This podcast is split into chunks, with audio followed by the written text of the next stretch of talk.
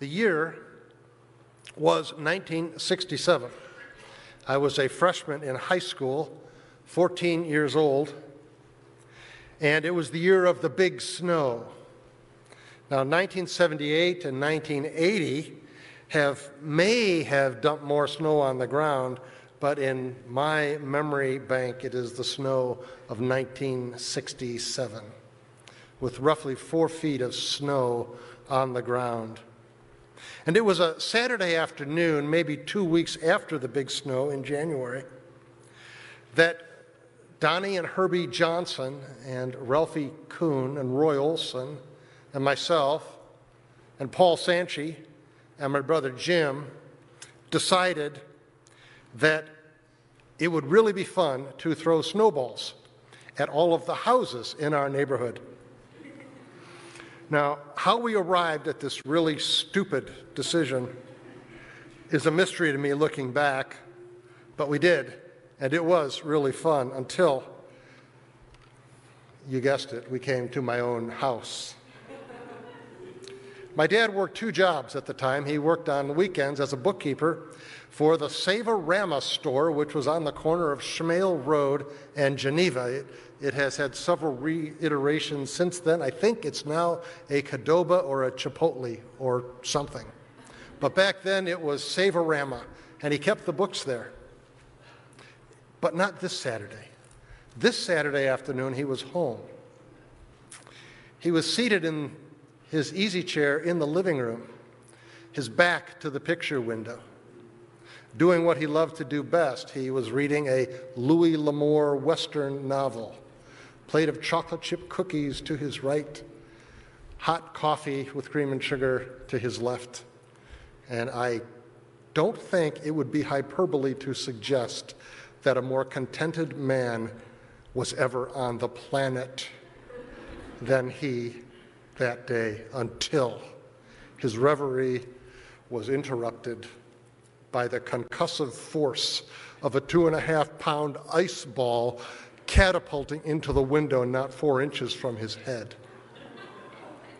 The window did not shatter. It would have made a better story had it shattered, but then I wouldn't be here to tell it.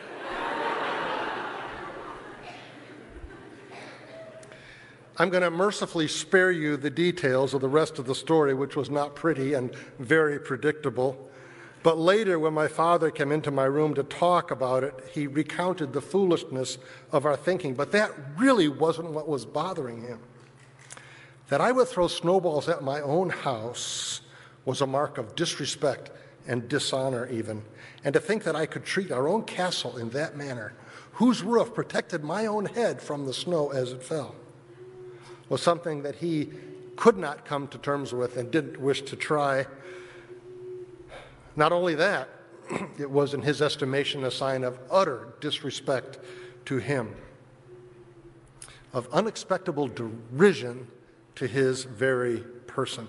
The talk went on for a while, and it seemed a bit overwrought to me.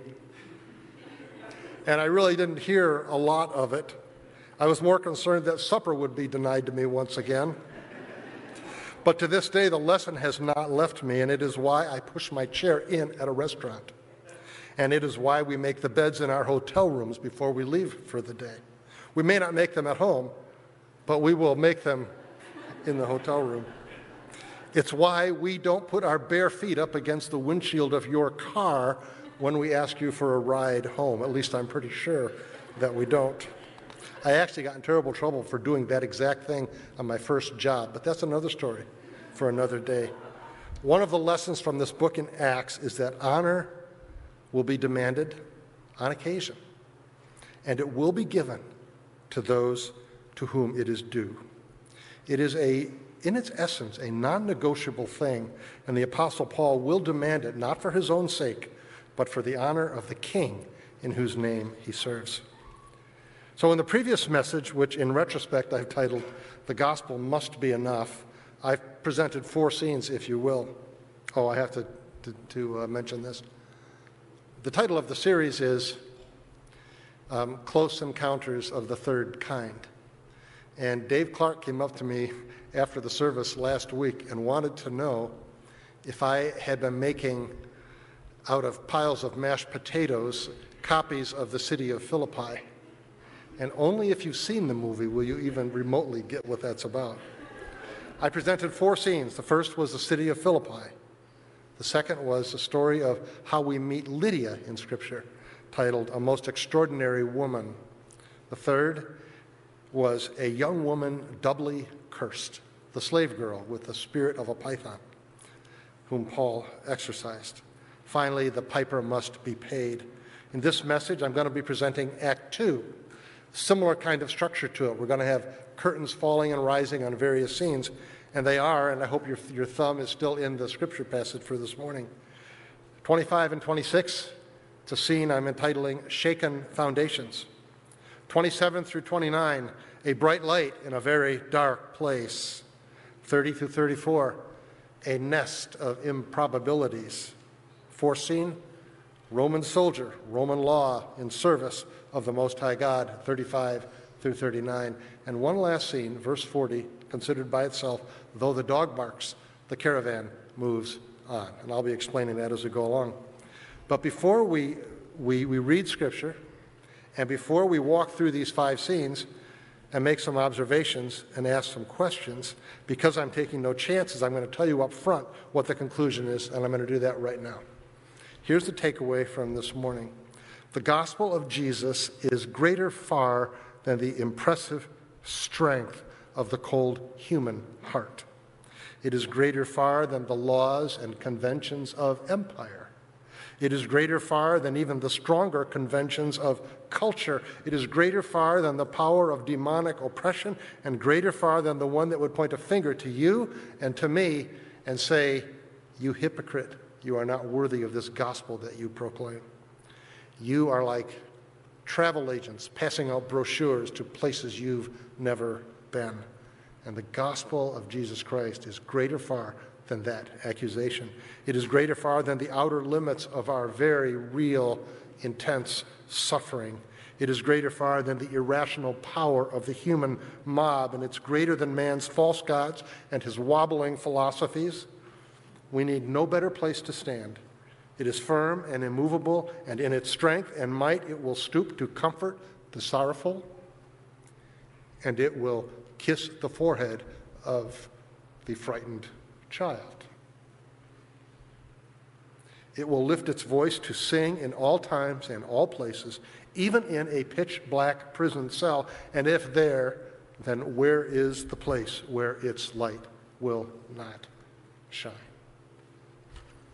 That's the takeaway from this morning. So, reading verses 25 through 26, the curtain rises on a scene that I've called Shaken Foundations. About midnight, Paul and Silas were praying and singing hymns to God.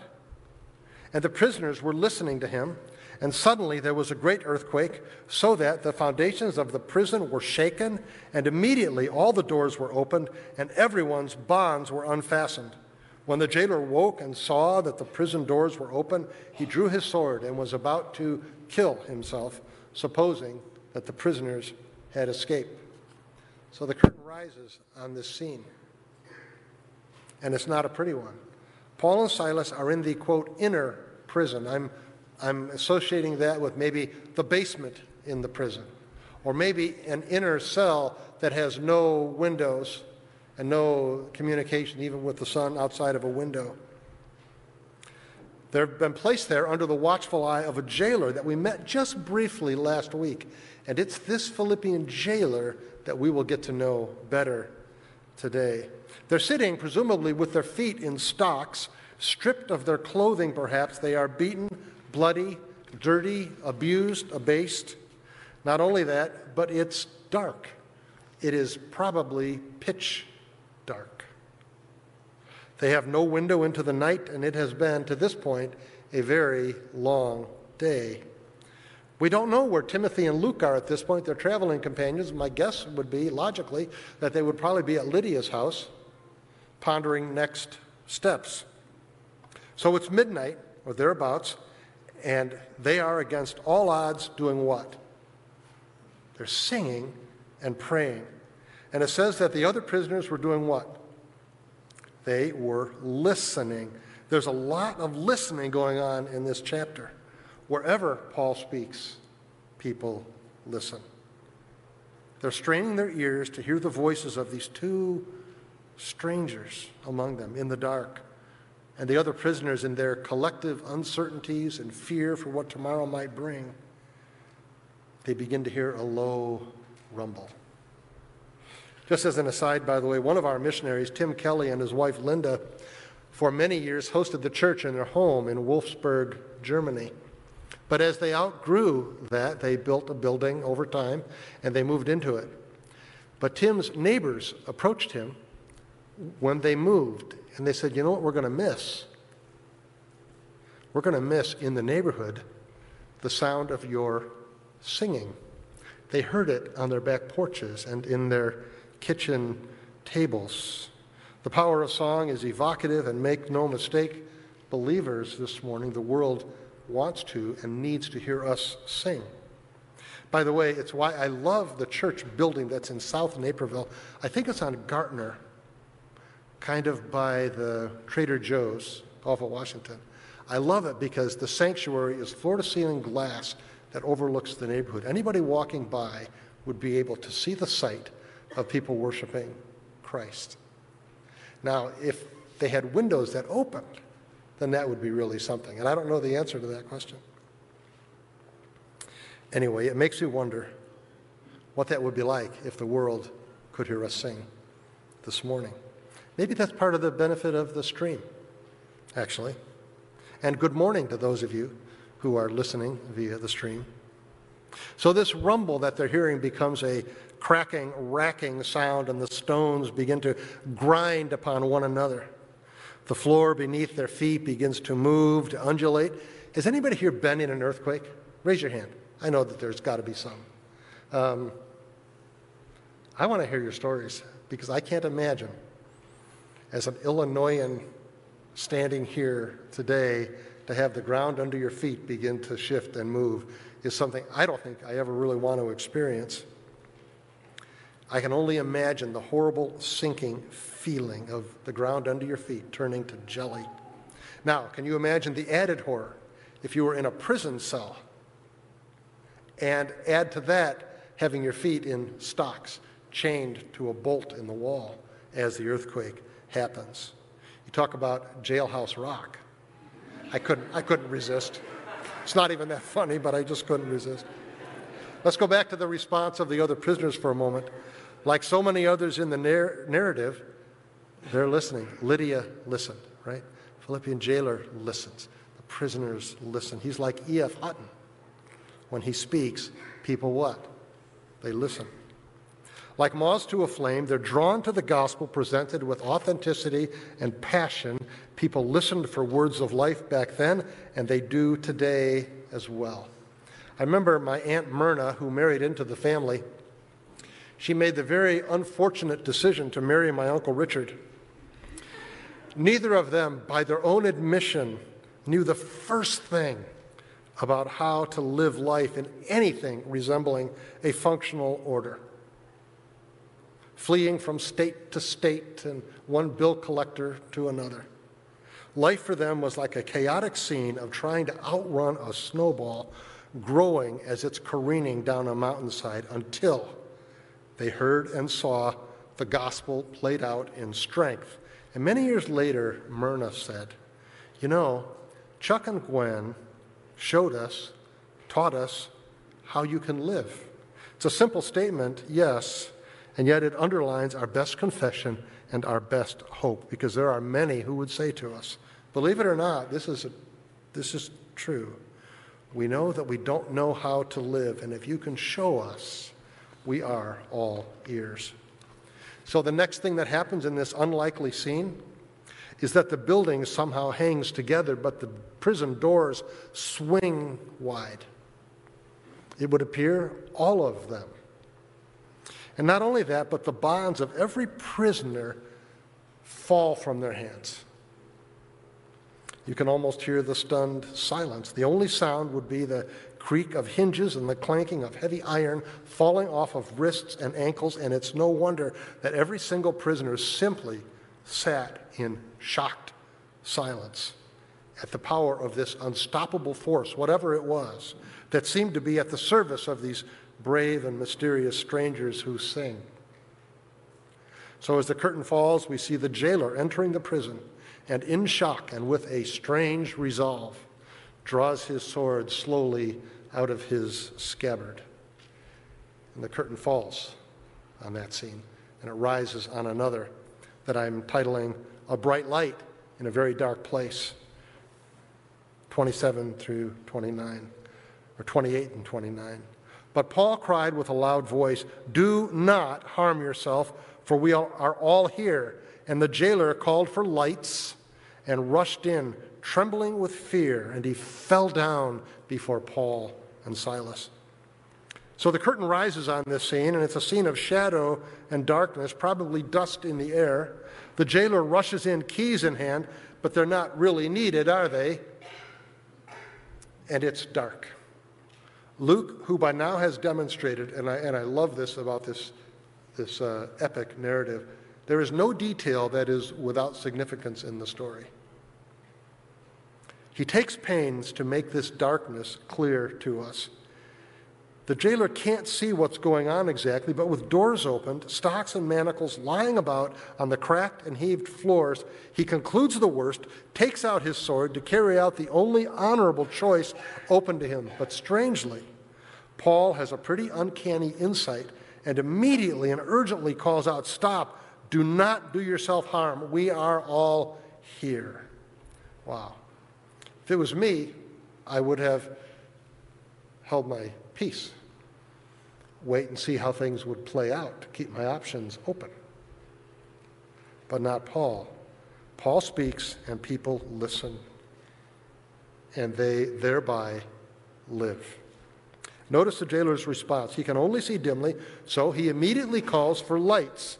They are brought, and he rushes into the prison, finds his way over fallen stones into the inner prison where he finds Paul and Silas still wounded, still bleeding, still bruised, perhaps, as far as we know, perhaps with no clothing at all. And what does he do? It says two things. First, he trembled with fear, as well he might. His life was on the line here, hanging by a thread, hanging by the words of Paul. Second, he fell down before Paul and Silas. You note the incongruity?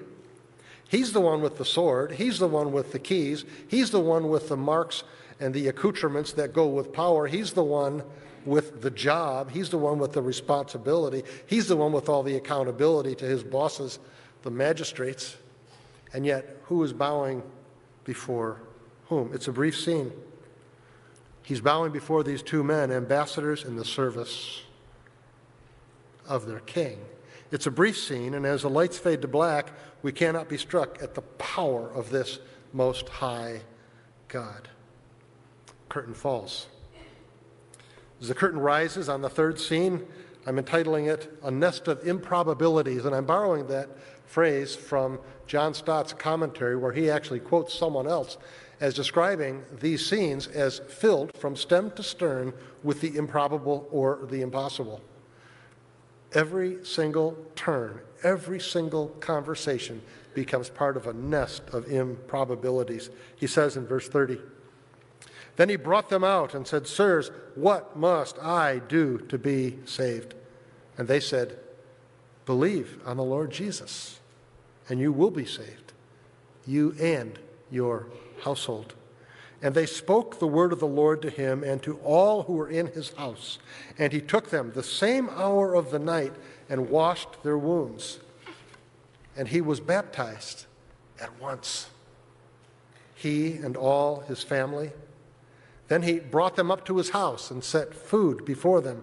And he rejoiced along with his entire household that he had believed in God. So we have earthquake shackles falling to the ground, Roman soldier trembling in fear, Roman soldier prostrate on the floor before these two wounded prisoners. Paul and Silas bloodied. And in this scene, the improbabilities just grow and they just keep piling on. Why did he prostrate himself? He may well have witnessed or heard about Paul's casting the demon out of the slave girl, where he said, I command you, in the name of Jesus Christ, to come out of her. He may also have witnessed the demeanor and the courage of these two men as they bore the blows of the crowd and the magistrates. Surely he was a man who recognized authority when he saw it. And lying on the ground, he asked the most single, prescient question in the world Sirs, he says, what must I do to be saved? I talked last week about how it was quite likely that this gentleman was a former Roman soldier. And we can infer that from the logic of it in a colony city and also from his responses, which were to kill himself if he couldn't fulfill his sworn duty. So Paul and Silas, still in pain, still oozing blood, have been bound in the middle of an earthquake. They have an answer, and it's the only answer that in the end means anything. He says, Believe in the Lord Jesus Christ and be saved, you and your household. It's interesting that in the same hour, it says, the jailer took him into his house, doubtless after he made sure that the prison doors were shut and guarded well for the remainder of the night. It's interesting to me because time seems to be of the essence in this scene. Notice that the jailer was baptized at once. There's a lot that happens before the dawning of a new day. Think about it. It's midnight or thereabouts, and here's what happens between midnight and the following morning. One, Paul and Silas speak the word of the Lord to the jailer, and pointedly also to everyone that was in his house. They're all baptized. The jailer washes and dresses their wounds. A bit of irony, actually. As the jailer has been cleansed, so he cleanses. He sets food before them, and finally he rejoices with all his household. Why? That he had believed in God. And so it is that in families, the Spirit of God may indeed, and often does, convict and save members of households. Is anybody here this morning thankful for that? That that's how the Lord often works. It's why pioneering missionaries present themselves to tribal chiefs, for they understand that according to the work of the Holy Spirit, when the top domino falls, by the work of the Spirit, others may fall as well. And of course, it's why parents intentionally raise their children in hope and in confidence in the mercy of a gracious heavenly Father. It's telling here that we're told that Paul and Silas spoke the word of the Lord to everyone in the house. So we're left to marvel at the conclusion that the Holy Spirit brought the salvation of Jesus Christ to every member of this now greatly blessed household. And as the curtain drops, we hear the sound of praise and tears and great rejoicing. Curtain falls curtain rises on the fourth scene that I'm entitling Roman Soldier and Roman Law in the Service of the Most High God. And if you're still following with me in your Bibles, it's verse 35 through 39. But when it was day, the magistrates sent the police, saying, Let those men go. And the jailer reported these words to Paul, saying, The magistrates have sent to let you go, therefore come out now and go in peace. But Paul said to them, They've beaten us publicly, uncondemned, men who are Roman citizens and have thrown us into prison. And do they now throw us out secretly? No. Let them come themselves and take us out. The police reported these words to the magistrates, and they were afraid when they heard that they were Roman citizens. So they came and apologized to them and took them out and asked them to leave the city. It's a bright dawn as the curtain rises, but it would appear that Paul and Silas remain in prison, or possibly in house arrest in the house of the jailer. But the first thing that happens is that the police come to the prison with a message for the Roman soldier to give to Paul and Silas. The jailer dutifully passes on the message, and you have to wonder did he feel any personal affront? at this decidedly inelegant process. having to relay a message given by means of a lower authority in such a manner. He bids them go in peace, and that's where the story might well end if you or I were writing it. But instead, the tables are turned. Because the true authority here does not rest with the police officers or the jailer or the magistrates. And before this grand epic story of the book of Acts ends, it will not rest with Rome or even with Caesar himself. The true authority rests every step of the way with the sovereign God Most High. And Paul, with determination and clarity, lays out that chain of command with the words in verse 37 that apparently sent a chill up the spine of everyone who heard. Paul said to them, I'm just repeat these. They have beaten us publicly, uncondemned men who are Roman citizens and have thrown us into prison. And do they now throw us out secretly? No. Let them come themselves and take us out. I think it's worth noting that Luke takes the trouble to state the command of the magistrates not once, but twice, we're told in the passage. Their faces will be rubbed in their own presumption before this scene is over. And Paul possibly says the words, civis Romanus sum. And if, if Caleb Heffron is here, he can correct my pronunciation. And the wheels of injustice grind to an immediate halt.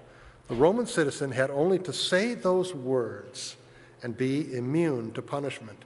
No Roman citizen, according to the Lex Julia, could be bound or beaten by a magistrate or any other person or civil authority, let alone untried and uncondemned. This was a violation that not only placed these authority figures on thin ice, but historically, Roman cities had lost their charters for infractions far less. So Paul follows this with an ultimatum that's as serious as a heart attack to all who heard it. They will come down here personally and they will escort us out of the city. And so Stott points out, and hold on to this to try out at parties, Paul seems to have been responsible for the first ever sit in. That's supposed to be funny, folks. But I imagine that many of you have no idea what that term even refers to. But the authorities accede to this demand, and further, they do publicly apologize to Paul and Silas, and yet, as they leave the prison and the curtain falls on this most unlikely scene, we are left with a couple of really hard questions. Why this insistence of an escort out of the prison with dignity? A couple possibilities come to mind. One is that Paul was calling them back to their God appointed task which was to administer justice fairly and equitably. Second possibility is that Paul, whose eye was always on the future of the church, considered it important that it not be founded on the words of a punished lawbreaker, but upon the higher ground of apostolic authority and power and earned respect. And finally, it was certainly important to the jailer, trained in the ways of power and authority, to see up close and personal how structures of true authority really worked in God's economy and according to God's righteous order. The second question for me is a lot harder, which is, and if you remember, I posed this question last week why on earth did Paul not play this trump card before he was beaten with rods? In Acts 22, we're going to see that he plays it exquisitely. But here, he doesn't play the card until after he's in prison in stocks with his back bloodied after being beaten with rods. Not only that, he has exposed Silas, his companion, to the exact same thing. How do you explain that? A couple, couple of possible answers have been posited. One, maybe he did tell them, but with the mob action, nobody could really hear him. Maybe it did not occur to him until the wee hours of the morning after he had had time to think as he's sitting there in the dark. In which case, he'd be like, oh, why did I not remember? Or could it be that Paul was willing, more than willing, to spend and be spent and understood with peculiar spirit led insight that his testimony before the jailer and the government and the entire city required that this suffering be endured. Well, the first explanation that he couldn't be heard above the rabble ignores the fact that when Paul speaks anywhere and at any time in this chapter, people do what? They listen to him. And also, Paul has an ability that he's demonstrated before and he will again to capture the attention of a crowd. So it seems unlikely that he tried to wiggle out with protests that were not heeded. The second explanation doesn't seem to hold water either because he's been in this spot before. He's already been stoned twice, he's been persecuted, he's been chased out of the city. He has demonstrated already that he's a man of keen insight, self possessed, and in command of all of his faculties. To think that he would forget that he had the get out of jail free card in his pocket would seem preposterous.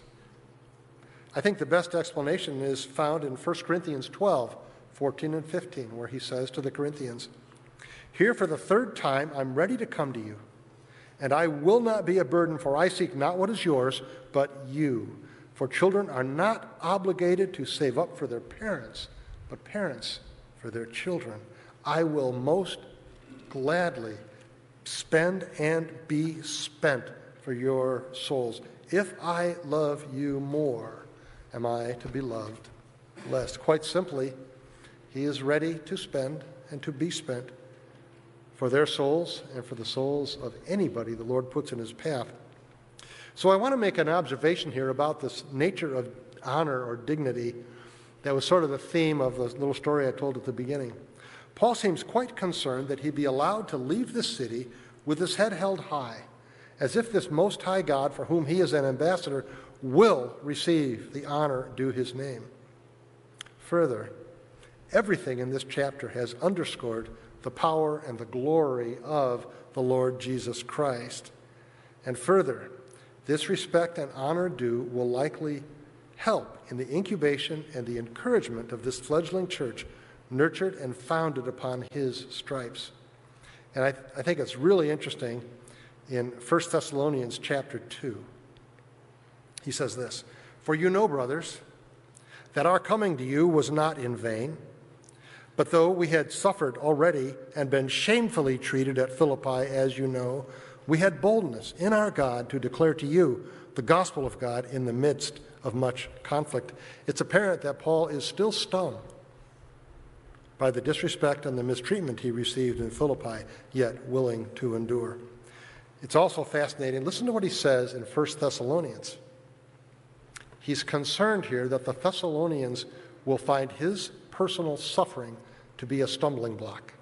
Here's what he says Therefore, when we could bear it no longer, we were willing to be left behind at Athens alone, and we sent Timothy, our brother and God's co worker, in the gospel of Christ to establish and exhort you in your faith, that no one be moved by these afflictions. For you yourselves know that we are destined for this.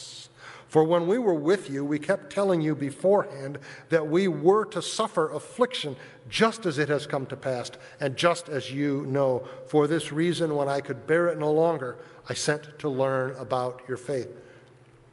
So we have Paul willing to bear stripes, afflictions, knowing that they would come, nonetheless willing to command the respect that he had won and that was his by birthright. First, to Roman citizenship, and second, to be born again as he was so long ago on that Damascus road. The story I told at the beginning about the snowballs is designed to bring a smile to our face, both at the foolishness of young boys, which seems to be a pretty bottomless pit, sorry guys, and also for the what I thought at the time was kind of an overwrought and overblown response on the part of my dad. But there's a gravity to his response, yes? I had violated a code of respect and honor that he considered due to his house and to his name. I never forgot the lesson, actually, and to this day, I push back against statements like the following Hey, Grandpa, could you fill in the blank? My response when I remember it is to say, hay is for horses. Or, or how about this one? And this one has only ever been said to me in kind of jest, knowing that I get on my high horse about this. Hey, Gramps. Now, that one deserves death by firing squad, actually, which means that there is no effective way to punish for that one because it, that's illegal. And anything else would seem to be uh, too lame, unless I could call out the person from the pulpit by name, which I will not do. In this world, we do well to give honor to whom honor is due. I'm still learning that lesson every day. And now there is one additional scene, and it's only one verse. As the curtain rises on verse 40, it says, So they went out of the prison and visited Lydia. And when they had seen the brothers, they encouraged them and departed. We come full circle beautifully here. Paul and company will leave Philippi, but not before they discharge one last important duty. They visit Lydia for what purpose? To encourage the brothers. A couple of observations here. Note the phrase the brothers. This is priceless, really, and illuminating. Because while our story ties together the lives of three persons, Paul and his friends have been having many, many encounters. And it appears that a church is being birthed while we were concentrating on these three. Paul's eye is ever on the church. Why does he feel the need to see and encourage the brothers? Well, the passage that I quoted from earlier in 1 Thessalonians chapter 3 makes it pretty clear. He wanted to make sure that his own sufferings did not inadvertently cause doubt or fear or misplaced guilt to arise in the minds of these new believers. to suffer was there was his destiny for their health and for the strength of this young church. Paul, the beaten and bruised, was compelled to bring comfort to those who had become dear to him. I love how Matthew Henry puts it he says, Young converts should have a great deal said to them to comfort them, for the joy of the Lord will very much be their strength. This is a word for gentlemen like me, because the merciful word of comfort, given out of a heart of love, should not be hoarded as if it's too precious to express. It's true that the quality of mercy is not strained. It droppeth as the gentle rain from heaven upon the place beneath. It is twice blessed. It blesseth him that gives and him that takes. His mightiest in the mightiest, it becomes the throned monarch much better than his crown. So, as we conclude this morning, you already know what the conclusion is, don't you? It's greater far the gospel of Jesus, propelled by the power of the Holy Spirit under the plan of God from before the foundation of the world, will not, cannot go awry. And I've already given you a list of things at the beginning that it is greater than. But let me add a few more because it also has the clear affirmation of history. The Enlightenment did not stop it. The corruption of the church down through the centuries has not stopped it. The scientific revolution did not stop it. Eugenics didn't stop it. Living under the atomic shadow didn't stop it. Racial oppression could not stop it. The various plagues that have come along have not stopped it. It's greater far than the tsunami of blood that was the 20th century, referred to by historians as a slum of a century in which 108 million people died by the sword and untold numbers of millions died as part of a collateral damage. The gospel is greater far than the times in which we live. Moral and ideological failure has not stopped it, and it will stand like great cliffs described in Nathaniel Hawthorne's beautiful little short novel, The Scarlet Letter. The gospel stands like great cliffs against whose base the waves will break and dissolve. God remains sovereign, and people remain, like my father in law always said, where you got people, you got what? You got problems. Even in times of pandemic, exquisite personal suffering, times of restricted freedoms, social disintegration, and polarizing anger, even within the church, the gospel train will roll. And as our friend and missionary Eitan Cashton said, yes, the dog barks, but the caravan moves on. Praise God. And that's where I intended to finish this morning. But I'm not done yet. Because I've come to care for these three people, and I'm not really willing to say goodbye to them quite yet. And I hope you feel the same way. I hate to say goodbye. I feel like there needs to be a postscript of some kind. What strikes me in this beautifully crafted story is the dialogue more than anything else clear, transparent, unveiled, to the point. I'm struck by the clarity and insight of the Holy Spirit inspired question of the jailer in 1630. He says, What must I do to be saved? It's the elephant in the room. It's the elephant in every room in every age. He zeroes in on the one question that matters most and to consider what Paul and Silas answered in return. Believe on the Lord Jesus Christ and you will be saved, you and your household. There it is. The question we most long to be answered, and the answer so quickly and simply and fervently given. For many of us today here, and watching, listening at home, we are on the other side of that question. And the answer as well, but it still rings with hope and joy for us. Both the question and the answer to the question are as potent today as they were when the scene took place in time and space on this planet approximately 1,961 years ago, give or take a decade. The point is that the scene took place in our world. It still takes place today. For others here today, or perhaps streaming the service, the question is still echoing with no answering surrender to the Lord Jesus. You may be like my Aunt Myrna, who had the enormous advantage of a dawning and increasingly clear understanding that she simply did not know how to do life. She had tried to outrun the snowball and was exhausted by the chase. And it's kind of like the great ball player Satchel Paige once said whom I saw, by the way, at Wrigley Field at the end of his career, said, If you are in a race, never look back because they might be gaining on you. The passage is an invitation to surrender to Jesus Christ. And some of you, frankly, to be quite honest, do life pretty well without Jesus. And you may be in the most precarious position of all. Do you remember the punchline or the takeaway from Wes Karsten's tailgate? This summer? It is dangerous to be full. And so it is. If you're here this morning or turning in the stream, I'm urging you to look over your shoulder today because the snowball is gaining on you.